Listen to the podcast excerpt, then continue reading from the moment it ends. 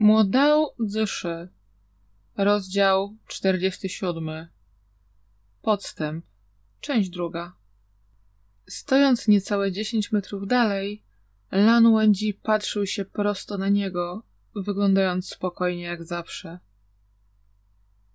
Tuż po odrodzeniu mówił rzeczy o wiele bardziej żenujące niż to.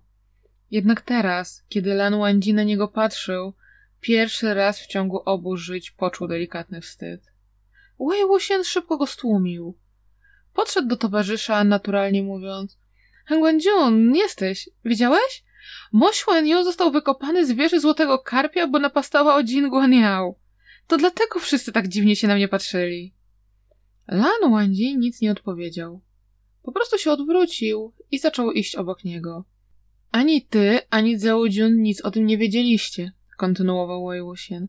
Nawet nie wiedziałeś, kim jest Mo Xuanyu. Wygląda na to, że sekta Lan Linjin zataiła całą sprawę, a to wszystko tłumaczy. W końcu w żyłach Mo Xuanyu płynie krew lidera sekty. Gdyby Jin Guanxin nie chciał takiego syna, to nigdy nie przyjąłby go z powrotem. Jeśli to byłoby takie proste, jak napastowanie kogoś z tej samej sekty, to tylko by go zbesztano. To nie wystarczyłoby, by całkiem go wyrzucić, ale to Jin Guanyao, więc sprawy mają się inaczej. Nie tylko jest Lin Funzunem, ale też bratem przyrodnim Mo Xuanyu. To naprawdę... To naprawdę wielki skandal. Sprawa musiała zostać jak najszybciej załatwiona.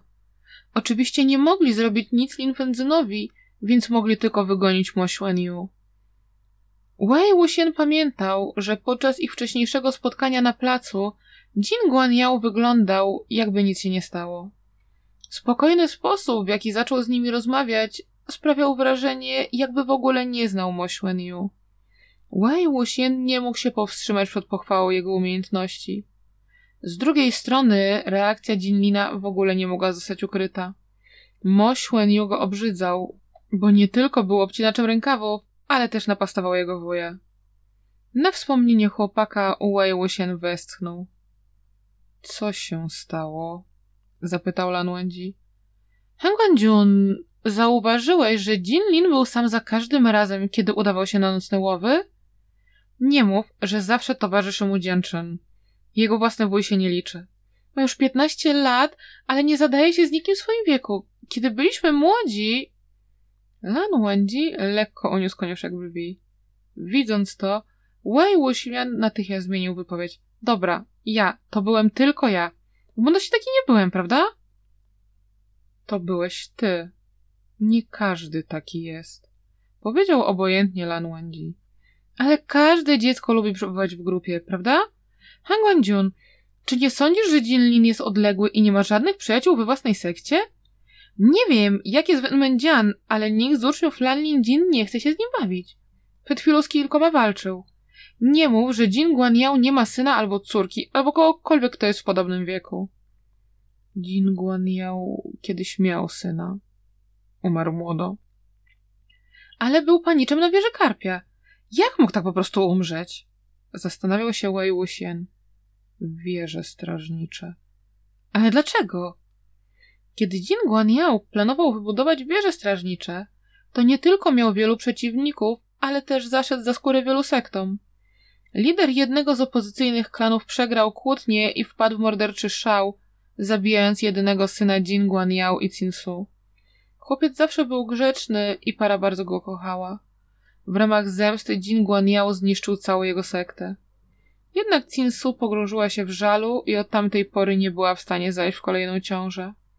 Z tym swoim porywczym temperamentem Jin Lin obraża ludzi, kiedy tylko otworzy usta, a kiedy unosi rękę potrząsa gniazdem szerszeni. Powiedział po chwili ciszy Wei Wuxian. Wasz Jin nazywa go panienką i no cóż, ma rację. Gdybyśmy go tyle razy nie ochronili, to nie zostałoby mu żadne życie. Jian Chen nie jest kimś, kto wie jak uczyć dzieci. Z drugiej strony Jin Guanyao, przypominając sobie, po co przyszli do wieży Karpia, Wei Wuxiana znowu rozbolała głowa. Przycisnął dłoń do skroni. Lan Wangji spoglądał na niego w milczeniu. Choć go nie pocieszał, to zawsze słuchał i odpowiadał na każde pytanie. Wei Wuxian westnął. Nieważne. Wróćmy do środka. Wrócili do rezydencji gościnnej, którą zaaranżowała dla nich sekta Lan Linjin. Pokój był dość przestronny i bardzo ozdobny. Na stole ustawiono komplet wspaniałych czarek do wina zrobionych z gładkiej białej porcelany. Wei Wuxian usiadł z boku, podziwiając je. Skończył, kiedy było już późno w nocy. Przeszukując szuflady, znalazł nożyce i arkusz papieru. Kilkoma cięciami stworzył ludzika. Papierowy ludzik z okrągłą głową i niespotykanie długimi rękawami przypominającymi skrzydła motyla był wielkości palca dorosłej osoby. Wei Wuxian wziął ze stołu pędzel i namalował nim kilka znaków. Odrzucając go na bok, napił się trochę wina z czarki i natychmiast położył na łóżku. Papierowy ludzik zaś nagle drgnął. Drżąc przez chwilę, jego szerokie rękawy uniosły to prawie nic nieważące ciało w powietrze, jakby były skrzydłami. Polatał chwilę, po czym wylądował na ramieniu Lan Wangji. Mężczyzna spojrzał się w bok.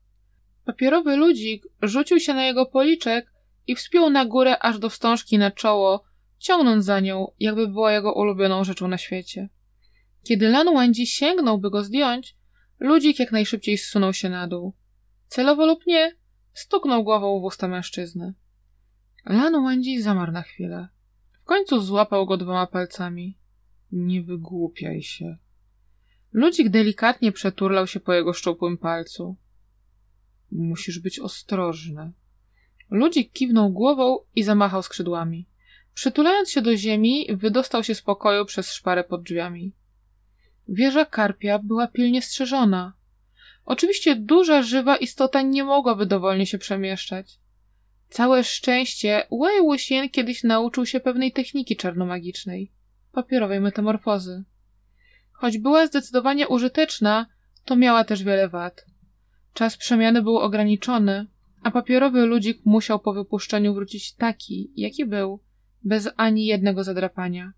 Gdyby po drodze został podarty lub w jakiś sposób uszkodzony, dusza otrzymałaby taką samą ranę. Od roku nieprzytomności po całe życie szaleństwa. Trzeba było być bardzo ostrożnym. Wei Wuxian opętał to papierowe ciało. Przyczepiał się do szat przechodzących kultywatorów. Innym razem kładł się na ziemi, by przemknąć pod zamkniętymi drzwiami. Czasami rozkładał rękawy i spoglądał na ziemię, udając kawałek papieru lub motyla tańczącego wśród nocy. Nagle wciąż lecąc, usłyszał płacz dochodzący z dołu. Spoglądając w tamtą stronę, zobaczył jedną z rezydencji Jingguanyao, kwiecisty ogród. Podleciał pod dach i zobaczył trzy postacie siedzące w salonie. Pijany Niechłaj-san płakał, w jednej ręce trzymając za szaty Lansyczyna, a w drugiej Jingguanyao, narzekając na nie wiadomo co. Z salonu można było przejść do gabinetu. Widząc, że nikogo tam nie ma, Wei Wuxian poszedł się rozejrzeć. Opisane czerwonym atramentem szkice pokrywały całe biurko. Na ścianach wisiały cztery krajobrazy, po jednym z każdej pory roku. Nie zamierzał poświęcać im uwagi, ale kiedy nie zerknął, to nie mógł się powstrzymać przed pochwaleniem umiejętności artysty. Kolory i pociągnięcia pędzla były delikatne, ale pejzaże wydawały się rozległe. Choć na każdej powierzchni namalowano tylko jedną scenę, to wyglądało jakby rozciągały się na tysiące mil. Wei Wuxian pomyślał, że ten poziom umiejętności był porównywalny do zdolności Lansiczyna i nie mógł się powstrzymać przed przyjrzeniem się im bliżej. Dopiero później zdał sobie sprawę, że artystą istotnie był Lansiczyn. Wylatując z kwiecistego ogrodu, zobaczył ogromny pałac z pięcioma kalenicami. Jego dach pokrywały błyszczące, glazurowane dachówki i podtrzymywały go trzydzieści dwie złote kolumny. Widok był naprawdę wyśmienity. To było z pewnością najmocniej chronione miejsce w wieży Złotego Karpia, sypialnia każdego przywódcy sekty Lanlin Jin, aromatyczny pałac. Poza kultywatorami ubranymi w szaty z iskrami wśród śniegu, Wei Wuxian mógł także wyczuć szyki, które zostały ustawione nad i pod pałacem. Podleciał do podstawy kolumny, w której także wyrzeźbiono peonie i chwilę odpoczął. Dopiero po chwili sapania wsunął się przez szparę pod drzwiami do środka. W porównaniu do kwiecistego ogrodu, aromatyczny pałac był klasycznym budynkiem wieży Karpia. Bogato zdobiony budynek był prawie majestatyczny. W środku warstwy jedwabnych zasłon opadały falami ku podłodze. Kadzidło w kształcie bestii stało na podstawce, wydzielając kłęby aromatycznego dymu. Pośród tej ekstrawagancji czuć było słodką i ospałą dekadencję. Jin Guanyao był z Lansieczynem i Niechłajsanem w kwiecistym ogrodzie, co oznaczało, że aromatyczny pałac był pusty, pozwalając Wei Wuxienowi wszystko przeszperać. Papierowy ludzik latał po pomieszczeniach, szukając czegokolwiek podejrzanego. Nagle zobaczył na stole przycisk do papieru zrobiony z agatu, pod którym leżała koperta. Została już otwarta. Nie była podpisana, nawet nie odbito herbu. Jednak po jej grubości widać było, że z pewnością nie jest pusta. Potrząsając rękawami, wylądował na stole, chcąc bliżej się jej przyjrzeć. Lecz choć próbował wyciągnąć, trzymając rękoma za róg, koperta nawet nie drgnęła. Jego obecne ciało było prawie nic nie ważącym strzępem papieru. Za nic nie mógł przesunąć ciężkiego przycisku. Papierowy łusien oprzedł kilka razy kawałek agatu. Pchał i kopał, skakał i kicał, ale ten się nie przesunął. Nie mogąc nic zrobić, mógł tylko się poddać i sprawdzić, czy nie było więcej podejrzanych rzeczy. Nagle boczne drzwi pałacu się uchyliły. Zaalarmowany Wei Wuxian zsunął się ze stołu i zastygł przy jednej z jego nóg. Weszła Cinsu. Mężczyzna uświadomił sobie, że pałac nie był pusty, tylko Cinsu siedziała cicho w swoim pokoju. Nie było nic dziwnego w tym, że pani wieży karpia pojawiła się w aromatycznym pałacu.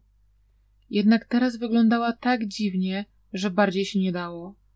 Jej twarz była bielsza od śniegu, a krew całkiem z niej odpłynęła.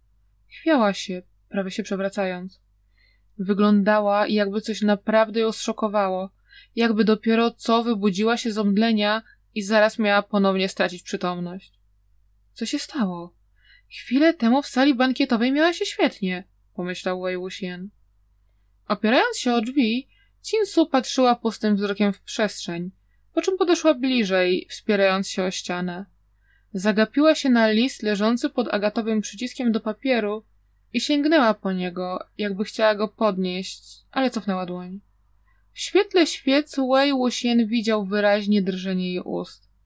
Te eleganckie rysy twarzy mogły być prawie nazwane powykręcanymi. Nagle wrzasnęła, chwyciła kopertę i rzuciła nią o ziemię. Jej druga dłoń zacisnęła się na przodzie szaty. Oczy Wei Wuxiana błysnęły, ale powstrzymał pragnienie podbiegnięcia. Jeśli tylko Cinsu by go zobaczyła, to jakoś by sobie poradził, ale nigdy by krzyknęła sprowadzając pomoc.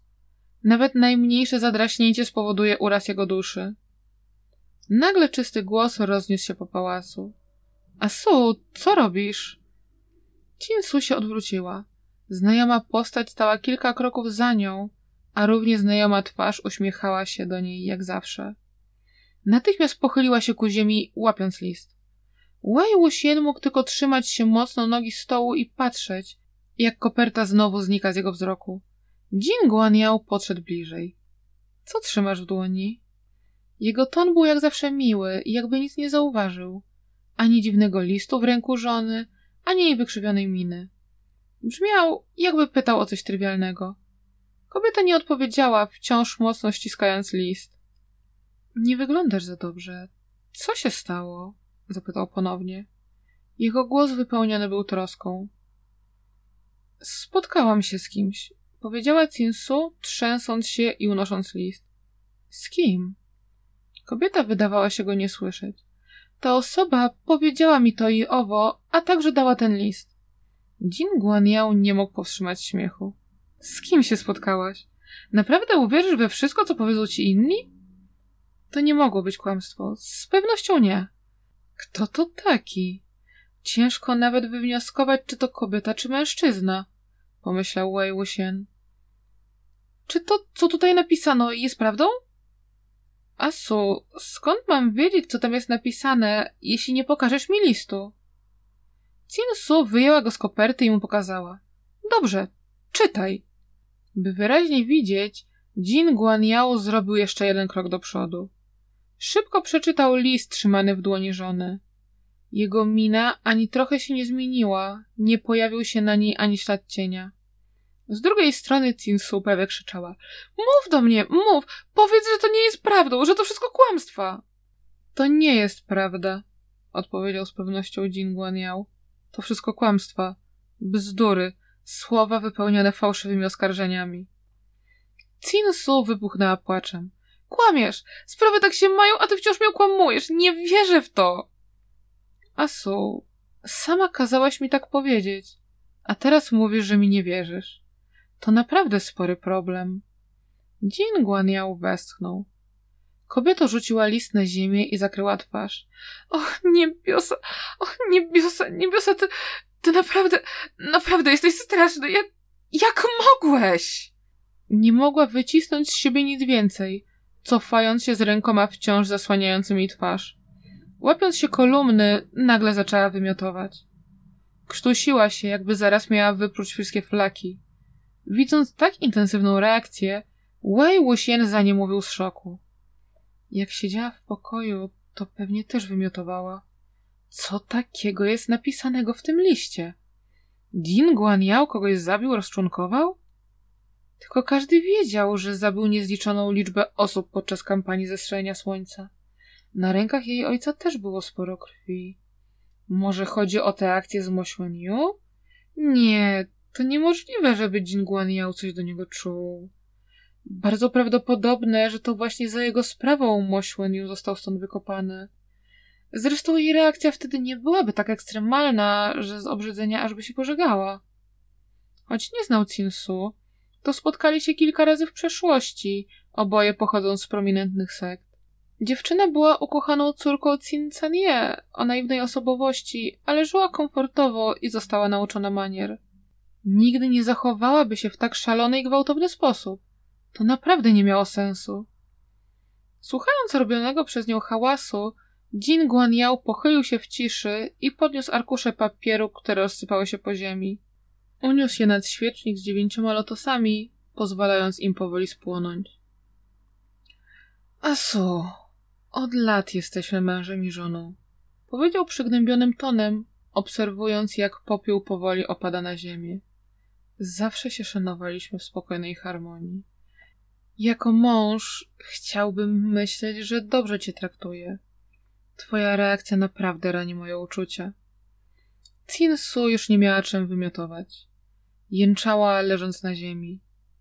Dobrze mnie traktujesz. Naprawdę dobrze mnie traktujesz. Ale wolałabym cię nigdy nie spotkać.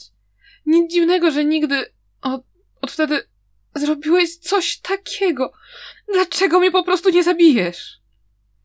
Asu, czy wszystko nie było idealne, zanim się o tym nie dowiedziałaś? Zaczęłaś czuć się niezręcznie i wymiotować dopiero dzisiaj. Widać, że to nic takiego. To cię nie zrani w sposób fizyczny. To wszystko sprawka twojego umysłu. Kobieta potrząsnęła głową, a jej twarz była popielata. Powiedz mi prawdę. Asong... Jak umarł Asong? Kim był Asong? Jin Guanyao był zaskoczony. Asong? Dlaczego o to pytasz? Czy nie wiesz tego od dawna? Asong został zabity. W ramach zemsty już zniszczyłem tego, kto to zrobił. Dlaczego nagle o nim wspomniałaś? Wiedziałam o tym, ale teraz zaczynam myśleć, że wszystko, co wiedziałam, jest kłamstwem. Na twarzy mężczyzny widać było zmęczenie. Asu, o czym ty myślisz? Asong to mój syn. Co miałbym zrobić? Wolisz wierzyć komuś, kto przez cały czas się ukrywał, listomu nieznajomego, bardziej niż mi? Jesteś przerażający właśnie dlatego, że to twój syn. Wrzasnęła Cinsu, szarpiąc za włosy. Co myślę, że mógłbyś zrobić? Byłeś w stanie zrobić coś takiego, więc czy jest coś, do czego nie mógłbyś się posunąć? A teraz chcesz, bym ci uwierzyła? Och, niebiosa! Przestań wygadywać bzdury. Powiedz, z kim się dzisiaj spotkałaś? Kto dał ci ten list? Co, co zamierzasz zrobić? Skoro ta osoba powiedziała tobie, to mogła też innym. Jeśli napisała jeden list, to może też drugi, trzeci i niezliczoną ich liczbę. Co zamierzasz zrobić? Chcesz, by wyszło to na światło dzienne? Asu, błagam cię. Proszę, ze względu na kiedyś łączące nas uczucia, powiedz mi, gdzie są ci ludzie? Kto kazał ci wrócić do pałacu i przeczytać list? Kto to był? Wei Wuxian też chciał usłyszeć od Cinsu, kto to był.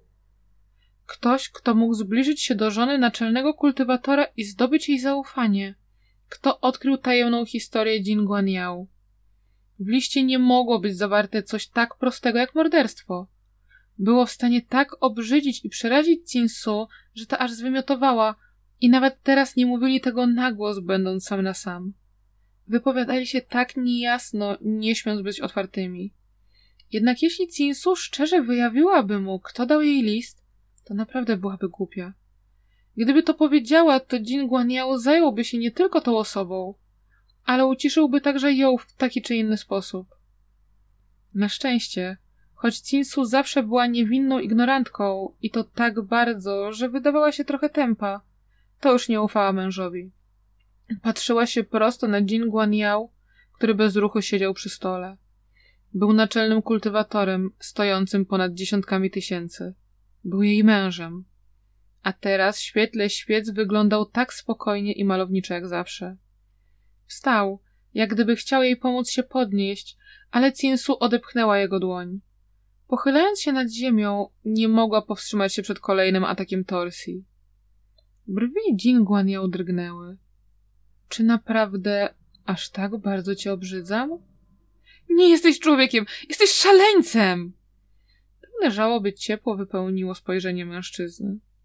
A Su, wtedy naprawdę nie miałem innego wyjścia. Chciałem to przed tobą ukrywać na zawsze. Nie chciałem, byś o tym wiedziała. A teraz wszystko zniszczył ten, który ci o tym powiedział. Myślisz, że jestem skalany, że jestem obrzydliwy. To w porządku, ale jesteś moją żoną. Jak inni na ciebie spojrzą? Jak będą o tobie mówić?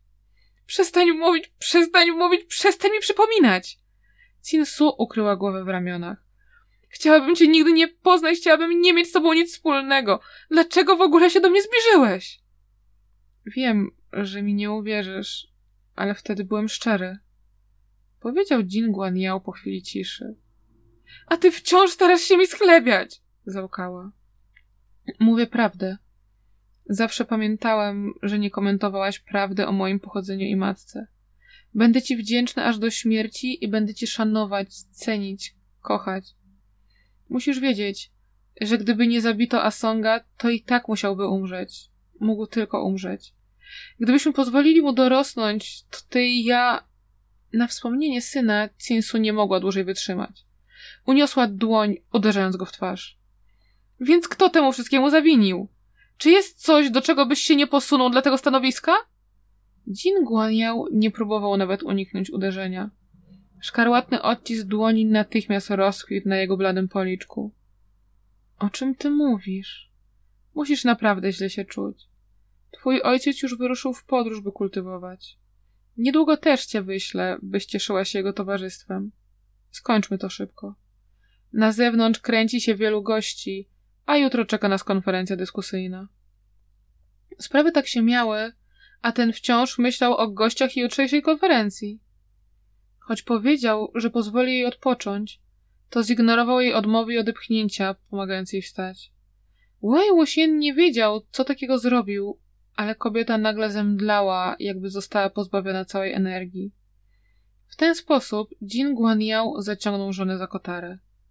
Papierowy Lusien wymknął się spod stołu i za nimi podążył.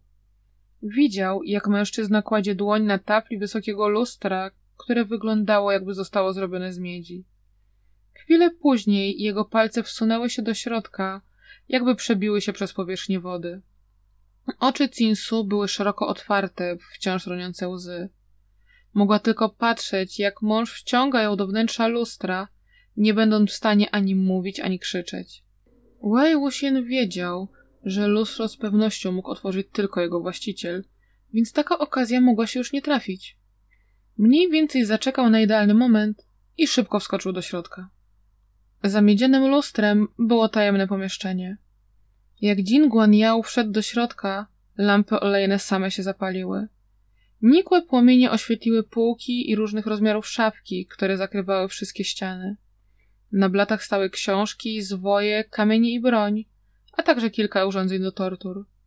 Żelazne pierścienie, ostre kolce, srebrne haki. Wszystko wydawało się dziwne. Od samego patrzenia po karku przechodziły dreszcze strachu. Wei Wuxian wiedział, że ich twórcą był prawdopodobnie Jin Guanyao. Lider klanu Cishun Wen Wen Zhuohan miał kapryśną i okrutną osobowość. Kochał widok krwi i czasami czerpał przyjemność torturowania tych, którzy zaszli mu za skórę. Jin Guanyao był w stanie przyciągnąć jego uwagę tylko poprzez zaspokojenie jego potrzeb, tworząc różne okrutne, ale jednocześnie zabawne przyrządy. Każda sekta miała kilka kryb ze skarbami. Nie było nic dziwnego w tym, że w aromatycznym pałacu też jedna się znajdowała. Oprócz biurka w środku znajdował się także żelazny stół. Ciemny i zimny i wystarczająco długi, by ktoś się na nim położył.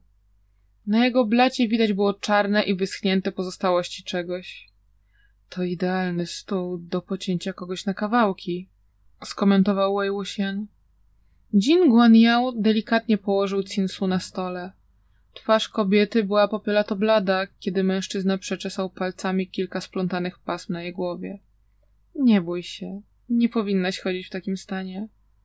Przez kolejnych kilka dni będzie u nas wielu ludzi. Może trochę odpoczniesz. Możesz wrócić, jak tylko powiesz mi, kim jest ta osoba. Kiwnij głową, jeśli chcesz to zrobić. Nie zapieczętowałem twoich meridianów, więc wciąż powinnaś być w stanie to zrobić.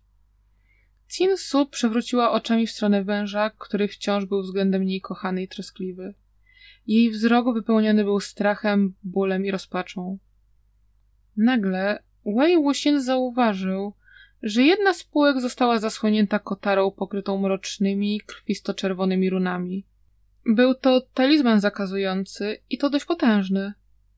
Papierowy ludzik powoli pomknął w górę, trzymając się mocno ściany. Z drugiej strony Jin Guanyao wciąż próbował miękkim tonem ubogać Cinsu. Nagle się odwrócił zaalarmowany i jakby coś wyczuł. W pomieszczeniu nie było nikogo oprócz niego i Cinsu. Jin Guanyao wstał. Wrócił na miejsce dopiero po dokładnej inspekcji całego pokoju. Oczywiście nie wiedział, że jak tylko się odwrócił, Wei Wuxian dotarł do półki z książkami. Kiedy zobaczył delikatny ruch szyi mężczyzny, natychmiast wsunął swoje papierowe ciało pomiędzy strony książki, jakby był zakładką. Jego wzrok zatrzymał się pomiędzy dwoma liniami tekstu. Na szczęście, choć Jin Guanyao był uważniejszy od innych, to nie aż tak, by przekartkować książkę i sprawdzić, czy w środku nikt się nie ukrywa. Nagle Wei Wuxian uświadomił sobie, że zapisane znaki były trochę znajome. Po dokładniejszych oględzinach przeklął w duchu. Jak miałyby nie być znajome? To było jego pismo. Jian Funmian opisywał jego pismo jako niedbałe, ale równe. To z pewnością zostało nabazgrane przez niego. Kiedy Wei Wuxian uważniej przyjrzał się znakom, to rozczytał parę zwrotów. Różni się od opętania, zemsta i wymuszony kontrakt, pośród niewyraźnych, zniszczonych miejsc. Przynajmniej mógł wywnioskować, że wcisnął się pomiędzy karty własnego manuskryptu o poświęceniu ciała, o ile dobrze wywnioskował z zebranych informacji. Kiedyś pisał całkiem sporo. Tworzył książki i rozrzucał je gdzie popadnie, szczególnie w jaskini na kopcach pogrzebowych, w której sypiał. Niektóre zostały zniszczone przez pożary podczas oblężenia. Inne, jak jego miecz, zebrali ludzie jako trofea wojenne. Wcześniej nie wiedział, gdzie Mo Xuanyu poznał zakazaną technikę. Teraz znał odpowiedź. To był uszkodzony manuskrypt z właśnie tą techniką i dlatego Wei Wuxian nie wierzył, by Jin Guanyao udostępnił go byle komu. Wyglądało na to, że choć Mo Xuanyu nie był z nim w takim rodzaju związku, to byli sobie dość bliscy. Kiedy myślał, rozległ się głos Jin Guanyao. Asu, nie mam teraz czasu. Muszę doglądać gości. Później do ciebie wrócę. Wei Wuxian zdążył wymknąć się ze swoich manuskryptów, a jak usłyszał ten głos, natychmiast dał nura między inne papiery. Tym razem nie były to jego zapiski, ale... Akty własności ziemi i domostwa? Wydawało mu się to dziwne. Jakie akty własności mogły mieć tak wielką wartość, by postawić je obok pism patriarchy Ilin? Ale nieważne jak na nie patrzył, były to przeciętne akty własności, bez żadnych sztuczek czy szyfrów. Papier był lekko pożółkły, a tuż miejscami się rozmazał. Jednak nie sądził, bo zostały tu umieszczone przypadkowo, więc postarał się zapamiętać adres. Było to jakieś miejsce w mieście Inpin w Inmen. Myślał, że może tam coś odkryje, jeśli będzie miał ku temu szansę. Przez chwilę nic nie słysząc, Wei Wuxian znowu zaczął się wspinać, aż w końcu dotarł do półki ukrytej pod talizmanem. Zanim zdążył przyjrzeć się, co na niej leży, wszystko zrobiło się jasne. Jin Guanyao podszedł i odsunął zasłonę. Przez ułamek sekundy Wei Wuxian myślał, że został przyłapany, ale kiedy delikatne światło świecy do niego dotarło, to odkrył, że jest skryty w cieniu. Znajdował się przed nim okrągły obiekt. Jin Guanyao stał w bezruchu, jakby patrzył się w oczy czegoś leżącego na półce. Czy to ty na mnie patrzyłeś? powiedział po jakimś czasie. Oczywiście nie uzyskał odpowiedzi. Milczał przez chwilę, a potem opuścił zasłonę. Wei Wuxian cicho przyczepił się do tego obiektu. Był zimny i twardy, przypominając hełm. Potem przesunął się naprzód. Tak jak się spodziewał, zobaczył bladą twarz. Ten, który ją tutaj postawił, chciał, by głowa nic nie słyszała, nic nie widziała i nic nie mówiła, więc inkantacje zostały upchnięte na woskowatej skórze. Oczy, uszy i usta były szczelnie zapieczętowane. To honor cię spotkać, Chifunzynie. Powitał go w myślach Wei.